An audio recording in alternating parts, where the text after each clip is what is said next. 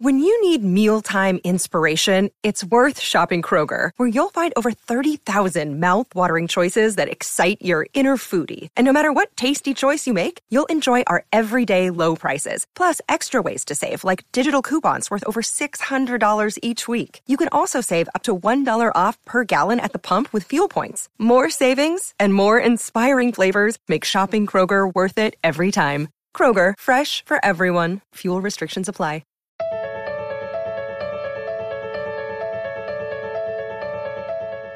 Hello, hello. Welcome to Sounds Good with Brandon Harvey. I'm Brandon, and this is a weekly podcast hosting hopeful conversations with optimists and world changers about the unique experiences that drive them to use their influence for good.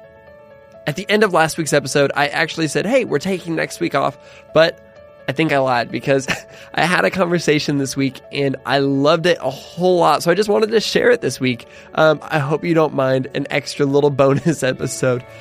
This week, I got to have a conversation with Dan Lindsay and TJ Martin, two incredible filmmakers. They've got a brand new film out called LA 92. It's with Nat Geo, and it tells the story of the LA riots from 1992. That's 25 years ago this year, which blows me away. The LA riots actually happened a few months before I was even born. And so I really did not have much of a paradigm, much of a context for what happened. I knew they were iconic. I knew that they were important. I knew that they were heartbreaking. But Dan and TJ's film dives into that in, for lack of a better word, is is a beautiful way. I think they did a really, really incredible job of diving into the story focused on building empathy. And I have no doubt that that was an intentional decision because all of Dan and TJ's work, they've been working together for the past 10 years, is very focused on empathy. It's focused on people connecting with other people. And that's what we believe in. It sounds good. And I think that that's what this community believes in. And so I loved getting to have this conversation with these two talented creative artists about how to build deeper connections with people, how to use your art and your influence to create empathy. And we talked about the LA riots and Rodney King and Los Angeles and, and what all of that means for America and the world today. I feel like it was a really important conversation. I really enjoyed talking with these guys. So, for a little bit more context, Dan and TJ are the co directors of this film, but they've been working together for the past 10 years. They're maybe most well known for co directing, co editing, and co shooting the feature length documentary Undefeated, which ended up winning a ton of awards, including an Oscar, which led to TJ being the very first African American to win an Oscar for directing a feature length film. I caught them while they were on their way to the Tribeca Film Festival, where their documentary is premiering tonight. So, because of that, the audio quality is just a tiny bit less solid than normal. But again, this is a bonus episode, so let's just kind of play it off. It's cool, it's fine. I think you're gonna love the content, so please excuse any rough audio. But, uh, oh my gosh, let's just jump into this. It's such a fun conversation. Here we go.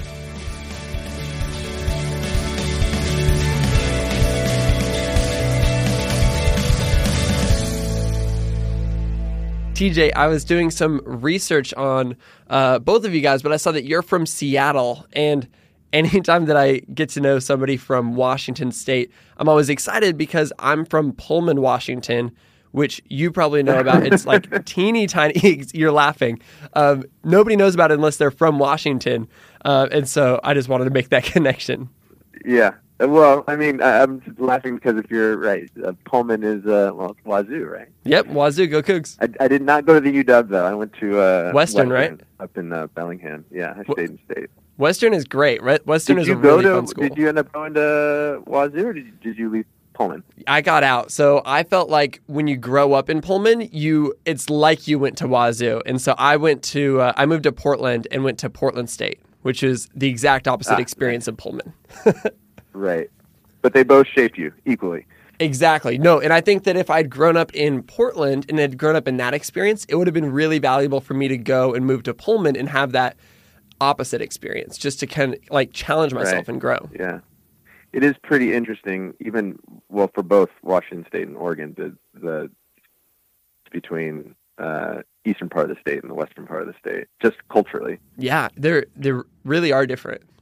Man, so when did you guys start working together? Oh yeah, well, I mean, I should mention, uh, Dan. I I know that you're from Illinois, and I have almost no connection to Illinois, but it sounds wonderful.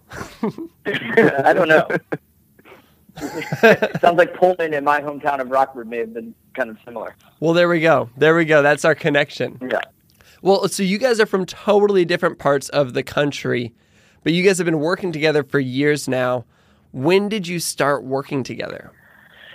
Um, I think it, I think it was 2000. I mean, we should know this, of course, but I, I think it was like January of 2007. Yeah, so we've been working together for about 10 years now. Um, we came together. We were both hired to work on a uh, a documentary that uh, really changed the world. Uh, it was about the World Series of beer pong, um, and uh, and uh, yeah, we. Um, I think the producers of that film uh, put us together, and they wanted to make something that was a little more uh, frat-tastic. Um, and uh, we spent a year making a film about four people going through an existential crisis in the middle of a uh, drinking game contest. So um, I think our sensibilities were were cemented and aligned from that moment, and we've been working together since then. It's it's pretty weird that I mean, your the film you made before that was well, funny enough, I haven't seen it. Yeah. but it's you know it's it's a very it's a you made somewhat of a, a political film, um, and I made the film I made before that was uh, you know kind of more of a culturally relevant film, and somehow we met on a beer pong film. Yeah. Everything we've done since has all been either uh, you know uh, exploration in in culture or or race and class and for some reason this one film is the one that we met on about drinking game Beer pong brings people together. hey Yeah. it does And that's funny. And so I was going to ask, but you kind of just dipped into it. What would you say has been the common thread between all of your work? Because you've made award winning films, you've directed commercials that people love. Like I loved your your work for Honey Maid. Like you of course LA 92 was fantastic. Um, what would you say is ultimately the common thread between all of the projects you work on together? I don't know that I've ever really thought about that. I mean, I sometimes I think it's dangerous to Yeah. to examine your own work in that way. But I, I- I mean, if I go ahead, TJ. Yeah. no i was just going to say it's i think there's a it's it's surprising that it, you're even having to do this every time with your work but essentially like we're always trying to get uh, audiences to recognize people as people, essentially humanizing people amidst circumstances, uh, you know, whether big or small, um, and challenging perceptions. I feel like that is a constant in in all of the Yeah. work, and it's it kind of blows my mind that in this day and age that uh, you need to fight an uphill battle to get people to just see people as to, to respect their realities of what life looks like for them. Yeah, I would say we do. If I if I look at a commonality, it's often in this recent project being the kind of epitome of it. But it's it's. I think a lot of times we're trying to look and make sense of our country and the country that we see populated by people that you know to us feel like normal everyday human beings, and then we see a lot of things presented back to us that don't always make sense. You know. I, I mean, I think TJ articulated it, it perfectly. It's it's it's trying to show people as as they are. Mm, that's really, really good.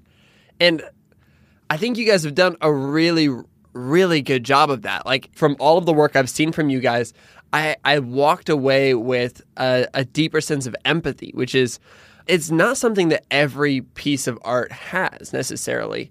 What would you say are some of the greatest tools within the actual work you're that you're creating to do that? If that makes sense. Like what are some of the specific ways that you are trying to connect people to other people who are seemingly different than them? I don't want you to give away your secrets, but I kind of want you to give away your secrets. Um, one thing we talk a lot about is just listening, uh, and that can be with like listening with our camera, or just meeting people and listening to their stories. You know, really taking the time to and trying to step, you know, even bring removing our own preconceptions, um, which we obviously have our own biases, and preconceptions, and stereotypes. And I think you know we try to work against that and and listen to people as they are. I mean, you know, instead of coming in with an agenda, um, we, we oftentimes try to allow the subject that we're working on to tell us what it's going to be. I think there's also a benefit of having two of us in the sense that we, like Dan said, we it would be naive of us to say that we don't have our own preconceived stereotypes or notions or uh, perceptions on things. So to have two of us there, we're kind of constantly challenging each other's um, ideas, and I think that helps, especially a lot in in the in the edit, where it, it kind of keeps you on your toes in terms of being as responsible as, possible in terms of when you're handling someone else's story, which I think is a is a is a really big thing for us. We put a lot of pressure um, on ourselves to, I think, like Dan said, to not have. It's not about just our isolated agenda. It's it's about constantly challenging what we are doing, how we're, and then more importantly, how we're presenting um, the material, knowing that um, you know, uh, you know, kind of media literacy is uh, is uh, is is unfortunately not something that's talked about much. We just kind of consume people just consume images, not realizing how much it actually affects their their perception and and um, uh, and kind of their outlook on on the world around them. So we we put a lot of value in in how we're shaping those images and how we're presenting those images and, in trying to do it with authenticity uh, and also uh, being as respectful as possible to the subject matter at hand. Have you ever considered?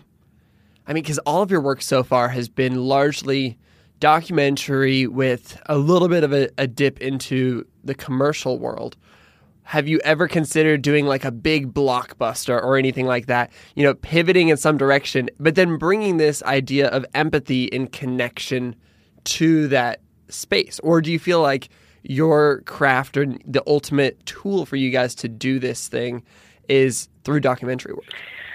No, I mean, we definitely considered doing, you know, um, scripted whether it be a series or a movie, whatever form it would take. Mm. For sure, you know, we you know, we have had different projects that are in you know uh, different states of either never happening or um, or what what have you at studios. You know, I, I think uh, a quote unquote blockbuster um, is. Uh, whether those uh, allow the um, nuance for um, for that type of empathy, you know, I don't know, but um, but uh, yeah, no, that's definitely something. I mean, we're just as filmmakers and as storytellers, we you know we got into making documentaries because it was the it was the one path that we could really just do it ourselves at the beginning. There weren't any barriers to entry. We didn't have to ask somebody permission to make something. We could just go and make it. And so, um, you know, at the end of the day, though, we want to make films um, and we want to make art that is telling a story and hopefully communicating ideas and making people think about their existence in, in some way. And um, and so whatever form that takes, I think we're all it. It's just um, you know. Look, if someone wanted to give us two hundred million dollars to make a film, I don't think we'd say no. well, maybe one of our listeners has got two hundred million bucks for you. um, along those lines, and along the lines of what you said a minute earlier about uh, getting rid of your own preconceptions, let's talk about LA 92. I got to watch a screener of your new documentary the other night with my wife, um, and we actually went into it with almost no preconceptions, not intentionally like you guys, but basically by fact of of age and in some ways privilege. You know, because I was born months, just a few months after, uh, you know, Rodney King and the end of the riots. Um, and then as somebody who has lived most of my life or I mean, all of my life really, as a white person with privilege who who maybe is not affected by Rodney King or you know the legacy of that or the riots for years. I've never really had to think about it, and and so I kind of came into this documentary with little paradigm for what was going on. And what I really appreciated about your film is I feel like you brought me into the moment. It wasn't, it didn't feel like I was looking back on the LA riots. It felt like I was experiencing it from the actual time. Like I felt like I was in the middle of it and I didn't know what was happening next. I didn't know what like what the outcome would be. And it was powerful and it felt important. I was wondering what role has this historic moment played in your lives through the years? Was this something that became of interest to you more recently? Has this played a role for a long time? What does that kind of look like? I mean, I would say that uh, I don't know. This is Dan speaking, and I don't know that it's played a uh, um, role throughout my whole life. I remember it happening. I remember being shocked by the images that I saw, but I was 13 or 14 years old, and um, I don't think I fully understood necessarily what I was watching. Um, I think when you know we were approached to direct this, the the producers had set up the project just based on the fact that it was the 25th anniversary of the events, and um, when they asked us to do it, we said we would agreed we would do it, but we wanted to make the film entirely with archival material, and we didn't want to um, have any interviews or voiceover um, for the exact reason that you described. We wanted to put an audience in the moment and to feel the visceral nature of these events. Because when we started researching and watching this stuff, it was it's really, I mean, for I don't know the better word than just crazy um, that these things happened, and that you know, there's someone in the film that says the phrase "This is America," and um, you know, I I think when you watch this, it might not for a lot of people, it might not square with their image of America, and that was something we wanted to explore. And I think you know, when when you were when you were leading into the question, you said, you know, that from your existence, this maybe didn't affect you, but I would argue that it does. I think it affects all of us, and I think we are we are all complicit in in the actions that constitute our country. And I think that is something that we, um, you know, for some people, it's easy to easier than others to turn away from that. And uh, I think you know our intention was to to kind of force an audience to grapple with it and all of the issues within it, all the complicated issues within it. And you know, end by saying I don't think we necessarily have the answers to the questions it poses. But I think for us it was important to to um, you know ask the audience to feel what it was like um, and hopefully giving the proper context, emotional context to, to put you in that moment. That's all really, really good. And yeah, that's really true. Yeah, I don't, I don't, um, specifically your question about how did it, how did I engage with it? I mean, at the time I was, in terms of the events and the civil unrest in 92, I, at the time, you know, I was in middle school, so I don't, you know, I, I don't know if those specific events have necessarily shaped or changed my personal life or if I had necessarily had a relationship to it. But as someone who grew up mixed race, you know, I think I've been pretty cognizant of, of my place in society from day one. You know, I've seen and heard things as, and, and been a chameleon of sorts, and I've seen and heard things from in, in a lot of different settings within a lot of different ethnic ethnicities and you know a lot of different communities. That it's almost like having the curtain pulled back um, on two different sides of the aisle. So I think, you know, I've always been pretty fascinated by how race specifically or the racial construct shapes us and shapes our perception. So, you know, for me, something like the events that ensued because of the as a result of the King beating is is just another kind of chapter in American history. It's not it just happened to be the one that was caught on tape, and and and more importantly, it was the one that was caught on tape that actually was exposed to you know mass media picked it up, mainstream media picked it up and exposed it to the rest of the world, these types of atrocities happen day to day and, and continue to happen in this day and age. So you know, it's almost like thinking about the events of LA '92 is almost like a case study where the film is essentially just kind of holding a mirror up to ourselves.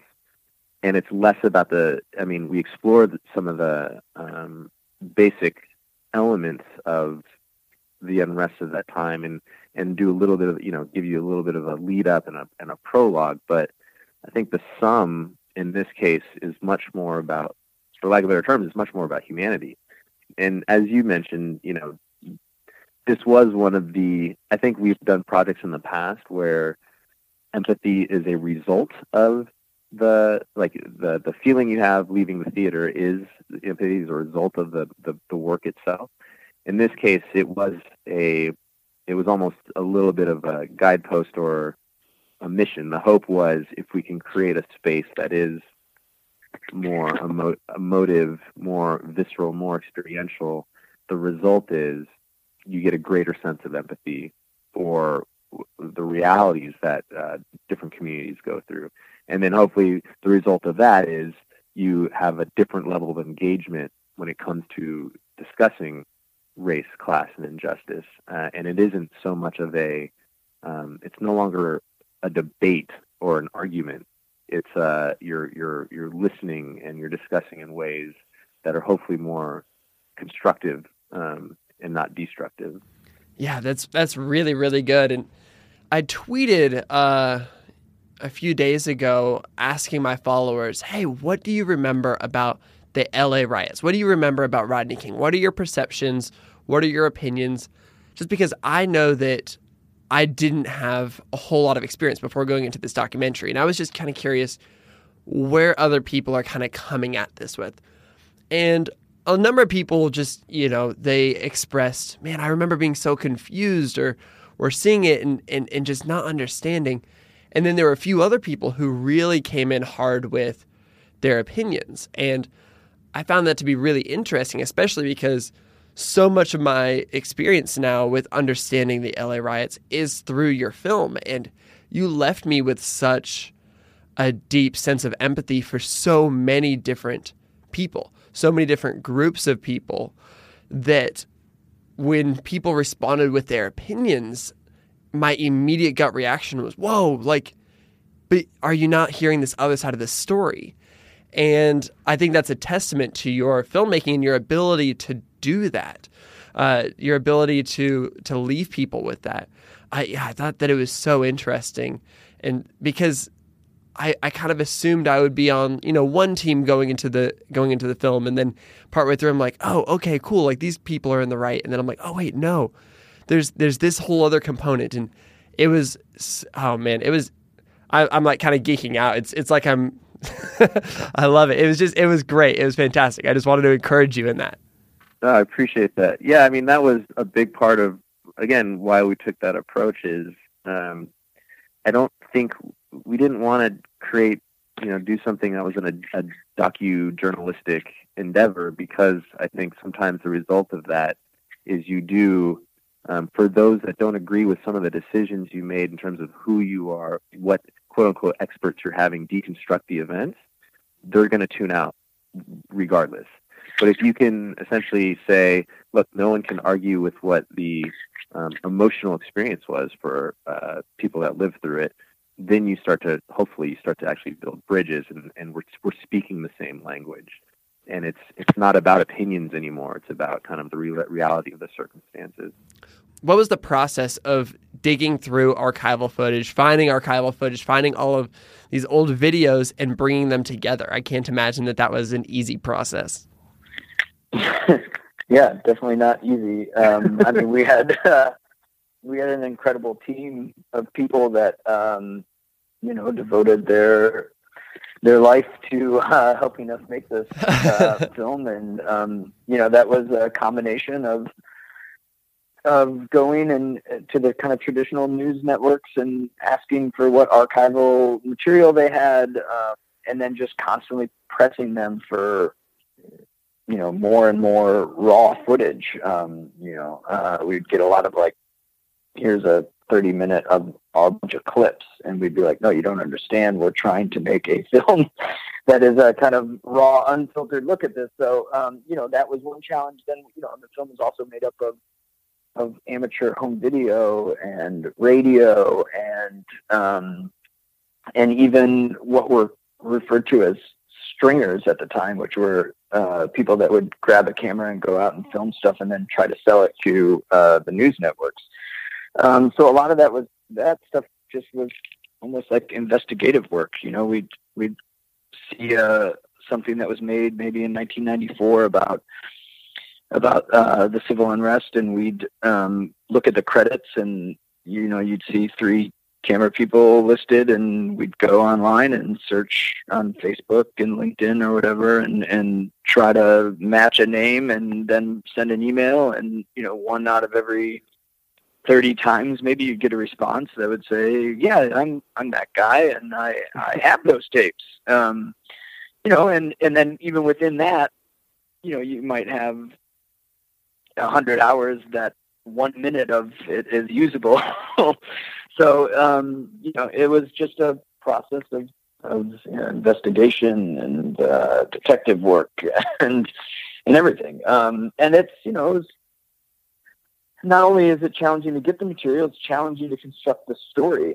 And you know, we were putting a massive limitation on ourselves um, by saying that we weren't going to um, interview someone or have a voice of God that was going to kind of make things a bit tidier. Um, and you know, I think that's uh, a, a decision that we felt right by because we didn't want to make authoritative statements about something that is to us just too nuanced, too complicated. Um, you know, our intention was to ma- to make a a piece of art really that would hopefully you know, have an audience, engage an audience and make them question uh, things about our our society and and you know, but do it in a way where we were not again being didactic. Um, and that works for some people, and for other people, it's uh, you know, it's very difficult for them to watch something like that. Yeah, it's definitely. We've been. I feel like a lot of people, in especially in the documentary space. I mean, it's I still think there's a misconception that a, a documentary is supposed to be one way. So there there are those who, as Dan mentioned, you know, it, sometimes for some the the film ruffles their feathers uh, in a way that is just a little uncomfortable for them because they are expecting to sit down and say, okay, this is a documentary, and I'm going to learn this from this person, or you know, I'm going to be kind of someone's going to hold my hand through um, the experience where we kind of just want to create a space and in that space you yourself are kind of having a conversation you being the audience are having your own conversation your own dialogue and you're wrestling with your own emotions over the course of, of the 112 minutes of the film what would you say surprised you most looking through this archival footage what were some things you found that you were not expecting to find Hmm. In terms of like specific images, or do you mean in terms of the event that like kind of the event itself, like the history of what happened? Yeah, in terms of maybe deeper things of being like, Whoa. I, I mean, the event, the event itself was, you know, doing the research, um, even prior to really diving through all the archival, just doing the research. It was just, I feel like every second was, uh, wow, that's incredible. Or, you know, in some, surprises were unfortunately because of the um, approach we took to making the film. There was just no way to include that stuff because it wasn't documented or. Um, but I think, I mean, for me, the biggest thing was, um, I guess there's two. One was the murder of Latasha Harlins, who was a 15-year-old teenager who was um, shot and killed, uh, shot in the back of the head and killed by a a store owner, a Korean woman whose name is Soon Du, and Soon Du is arrested and, and charged with um, second degree murder. She was ultimately uh, found guilty of, of voluntary manslaughter and by a jury, and they recommended that she serve up to 12 years in prison. And um, uh, the judge in the case went against the jury's recommendation and gave her probation and essentially set her free. And there was a videotape as well of of this murder taking place, and um, that you know has understandably enraged uh, the community in, in South Central and said, you know, it's just another incident of of injustice being handed down by our, um, you know, supposedly our what we would call our justice system. And I don't think, well, I I know that I did not know how influential that was into what transpired in Los Angeles in late April of 1992 that with the civil unrest. You know, we know that the Rodney King beating and the subsequent trial of the police officers and them being acquitted, you know, was the spark. But uh, if you talk to people that lived through it, many will say that the murder of Latasha Harlins was was even more impactful and was even more of a reason. Um, and that was surprising to me. The other was was just the experience of Korean merchants um, during the actual civil unrest. I feel like in so many ways, what I saw in your documentary of these events from 25 years ago and all of the context surrounding them, they felt so familiar. Racial injustice, police brutality, troops in the Middle East, and rationing water in California like all of these things, big and small, feel like 2017 in many ways. Do you think that we've seen growth and change in the last 25 years since the LA riots? Do you think that there's hope for growth and change in the next 25 years? I mean, that's the that's, the big question, right? um, I I think um, you know I think it would be naive to say that we haven't progressed um, as a society in any way. You know, because I think there you can't deny that um, there's been some form of democratization of, of opportunity. But in that same token, I think it's equally naive to assume that we all have equal access to those opportunities. Um, I think there's kind of like a, there's almost like an unspoken caste system that's directly related to color and wealth that uh, I don't think we acknowledge that kind of shapes our, our perceptions of us, of ourselves. And until we start having a more frank conversation about those disparities, uh, I don't will will make progress in the way in which we say that we'd like to make progress, or the way in which we say that we have ha- made progress. But I think I think if we, you know, I think a lot of that lies in, you know, in my opinion, I think a lot of it lies in education.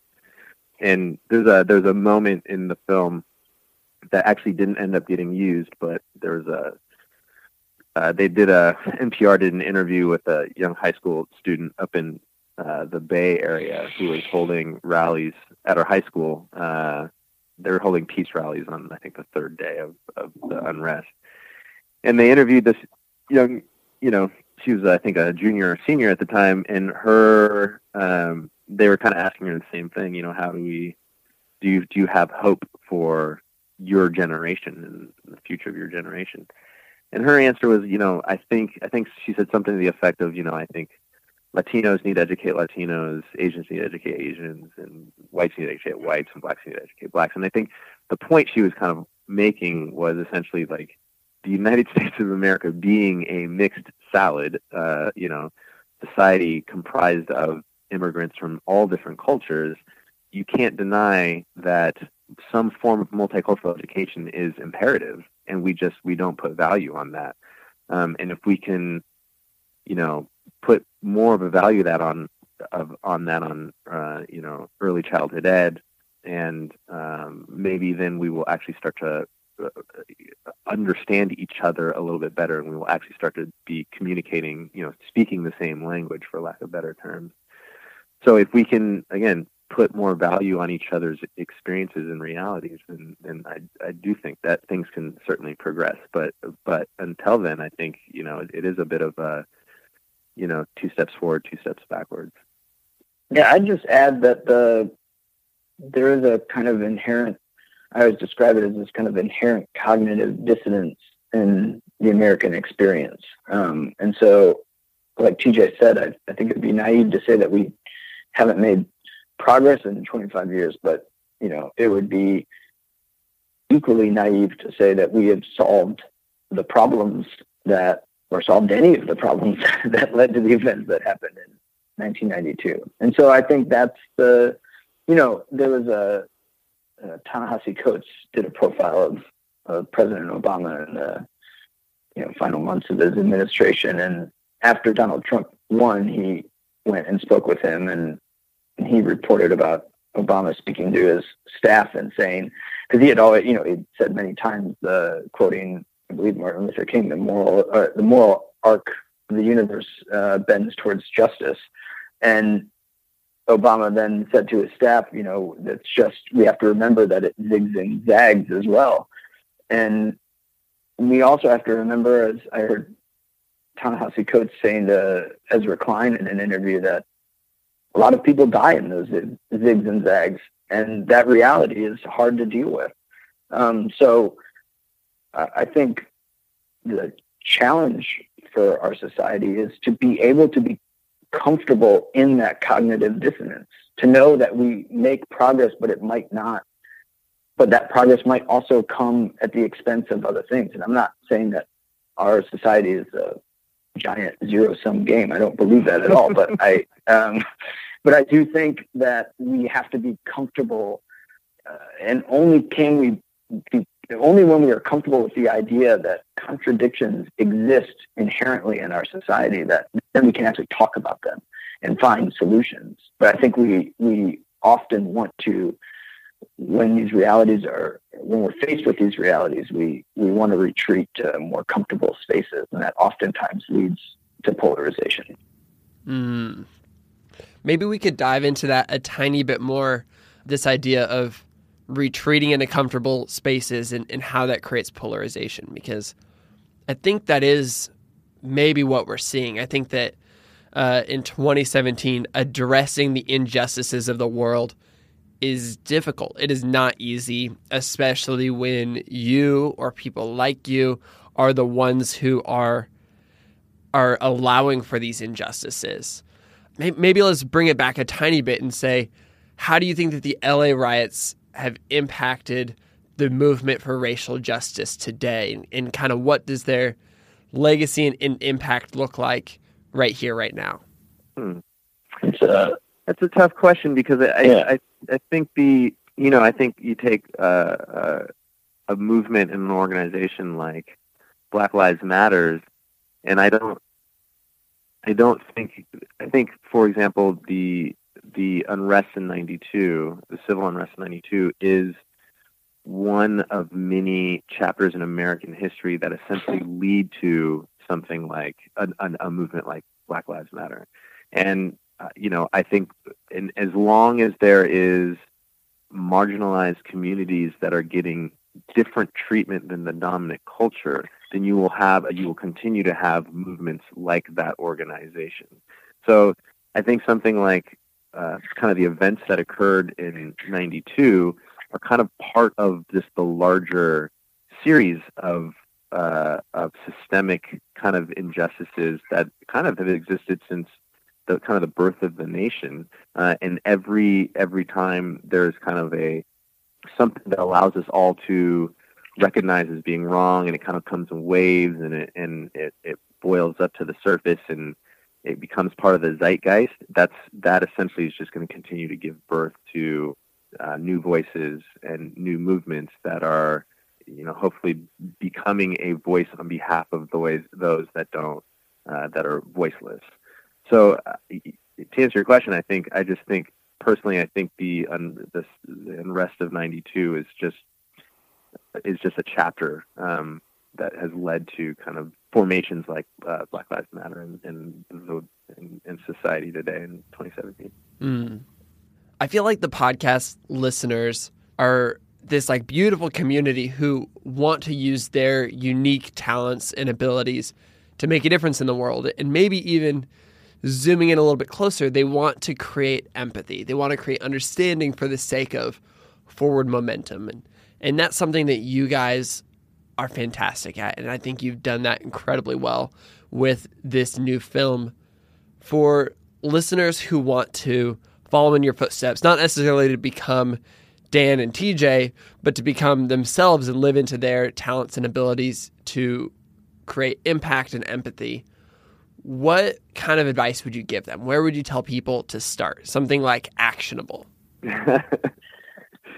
I mean, I have one thing, but it's kind of esoteric, I guess. I don't know. Like, I, I feel like there is a, I feel like people need to understand that this is gonna, this is gonna sound possibly naive, but like, but that we are all human beings, and that if you are approaching work like this from a place of like I represent this community and I am going to like speak about that community. I'm going to help. You know, you are inherently missing the point, in my opinion.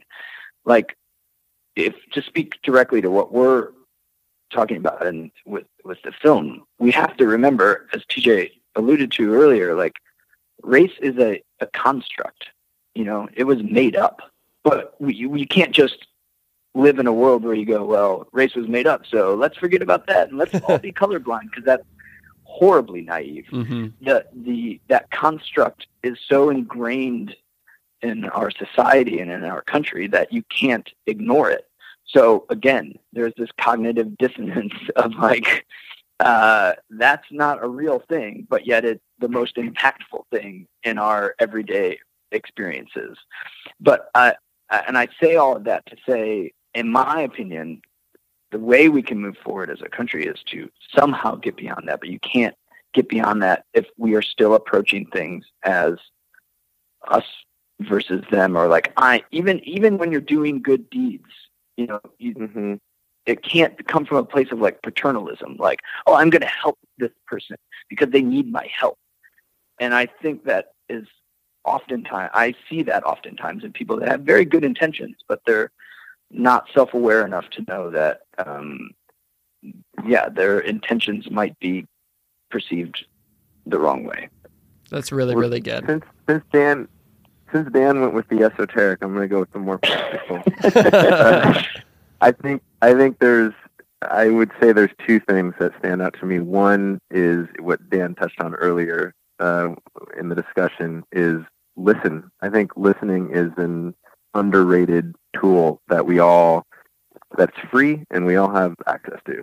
Um, I think there's just too often people again they have their own agenda and they don't recognize that they're not that they're plowing through projects or work or life with their agenda um, and are not actually opening up their ears um, and actually truly listening to uh, stories and people in the world around them. Um, I think the other thing is hone your craft, whether it's whether you are want to be you do want to be a filmmaker, writer, photographer, um, whatever whatever it is that your your medium is, is hone it. I think as Dan says, like I think people there's a lot of people with great intentions out there. Um, I think without honing your craft, th- those intentions can certainly get lost in translation. Um, there's to know what is what is almost exploitative in your work, you know, even though your intention was not to be exploitative, to know what is feeding or perpetuating stereotypes in your work, even though that may not have been your your, your intention. You got to continue to hone your craft and and be open to criticism um, and make yourself better at what you do, so that you open up those channels where what your intention is is actually being articulated through whatever medium is that you're exploring. Exploring. So I would say listen and listen, listen, listen, and spend time honing your your skill set for sure. Man, that's absolutely fantastic advice. You guys, this is so fantastic. I'm I'm honored that I got to have this conversation with you guys. I admire you both a lot. Your film is fantastic, um, and I'm so excited for people to uh, to hear your story and to to check out the film. Cool, appreciate it. Thank you.